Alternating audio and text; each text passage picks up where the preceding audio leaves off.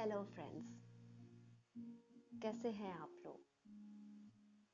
उम्मीद करती हूँ आप सबकी दिवाली बहुत ही अच्छी बीती होगी।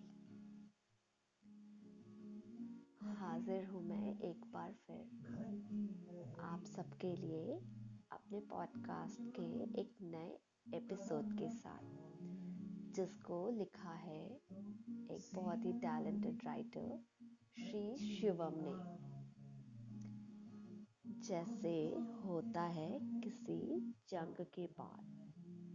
शरणार्थियों के लिए लगाए जाते हैं रिफ्यूजी कैंप जहाँ कईयों को शरण भी नहीं मिलती। मगर कई बार वहाँ कुछ दिन गुजर भी जाते हैं। फिर किसी ठिकाने की तलाश में भटकना होता है। क्योंकि रिफ्यूजी कैंप कभी घर नहीं हो सकता। उसी तरह तुमसे मेरी मोहब्बत के जंग के बाद मैं कई दिलों को रिफ्यूजी कैंप मानकर वहाँ शरणार्थी की तरह रुका हूँ। फिर भी मेरा भटकना रुक नहीं पाया।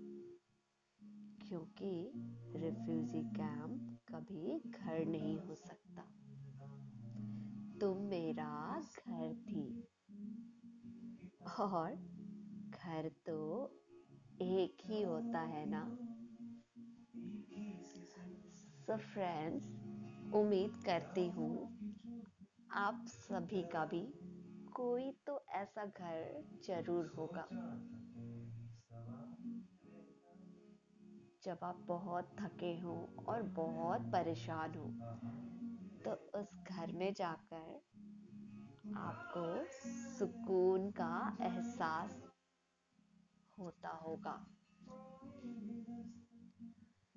So friends it's time to say bye see you soon good night